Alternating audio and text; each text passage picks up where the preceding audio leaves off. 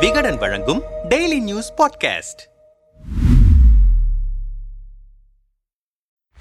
ஈரோடு கிழக்கு தொகுதி அதிமுக வேட்பாளர் தென்னரசுவை ஆதரித்து பாஜக மாநில தலைவர் அண்ணாமலை ஈரோடு பகுதிகளில் கடந்த பிப்ரவரி இருபதாம் தேதி பிரச்சாரம் மேற்கொண்டார். அப்போது அவர் பேசுகையில் ஈரோடு கிழக்கு தொகுதியில் வாக்காளர்களை அடைத்து வைக்கும் அநியாயம் வேறு எங்கும் நடக்கவில்லை. கடந்த தேர்தலில் திமுக ஐநூற்று பதினேழு வாக்குறுதிகளை அளித்து ஆட்சியை பிடித்தது. தற்போது மூன்றில் ஒரு பங்கு ஆட்சி காலம் முடிந்த நிலையில் நாற்பத்தி ஒன்பது தேர்தல் வாக்குறுதிகள் மட்டுமே நிறைவேற்றப்பட்டிருக்கின்றன. திமுக நிறைவேற்றிய வாக்குறுதிகளை விட உதயநிதி ரெட் ஜெயின் மூலம் வெளியிட்ட படங்களின் எண்ணிக்கை அதிகமாக இருக்கிறது. திமுக அளித்த வாக்குறுதியில் பெண்களுக்கு மாதந்தோறும் ரூபாய் ஆயிரம் உரிமை தொகை வழங்கப்படும் என்று கூறப்பட்டிருந்தது. இதுவரை இருபத்தி இரண்டு மாதத்திற்கு ரூபாய் இருபத்தி இரண்டாயிரமும் சமையல் எரிவாயு சிலிண்டருக்கு ரூபாய் நூறு மானியம் கொடுப்பதாக தெரிவித்தனர். ஈரோடு கிழக்கு தொகுதியில் மட்டும் ஒரு லட்சத்து இருபத்தி ஓராயிரம் பேர் சமையல் கேஸ் சிலிண்டரை பயன்படுத்தி வருகின்றனர். இந்த மானியம் கொடுத்திருந்தால் இதுவரை ரூபாய் இரண்டாயிரத்து இருநூறு வங்கிக் கணக்கில் வரவு வைக்கப்பட்டிருக்க வேண்டும். எனவே வாக்கு கேட்க வரும் அமைச்சர்களிடம் ரூபாய் இருபத்தி நான்காயிரத்து இருநூறு என்ன ஆனது என்று மக்கள் கேட்க வேண்டும். கடந்த இருபத்தி இரண்டு மாத கால திமுக ஆட்சியில் சட்டம் ஒழுங்கு சீர்கெட்டு நிர்வாகம் சீர்கேடு அடைந்திருக்கிறது. திமுக ஆட்சிக்கு வந்தால் ஐந்து ஆண்டுகளில் மூன்றரை லட்சம் பேருக்கு அரசு வேலையும் ஆண்டுக்கு பத்து லட்சம் பேருக்கு தனியார் வேலை வாய்ப்பும் வழங்கப்படும் என வாக்குறுதி அளிக்கப்பட்டது. ஆனால் டிஎன்பிஎஸ்சி குரூப் போர் தேர்வு முடிவு கூட இதுவரை வெளியாகவில்லை. மின் கட்டணம் எண்பது சதவிகிதம் உயர்த்தப்பட்டிருக்கிறது. இதனால் மக்கள் கடுமையாக பாதிக்கப்பட்டிருக்கின்றனர். தற்போது திமுகவினர் வீடு வீடாக குக்கர் விநியோகிப்பதை தொடங்கியிருக்கின்றனர். வெறும் முன்னூறு ரூபாய் தான் அந்த குக்கரின் மதிப்பு.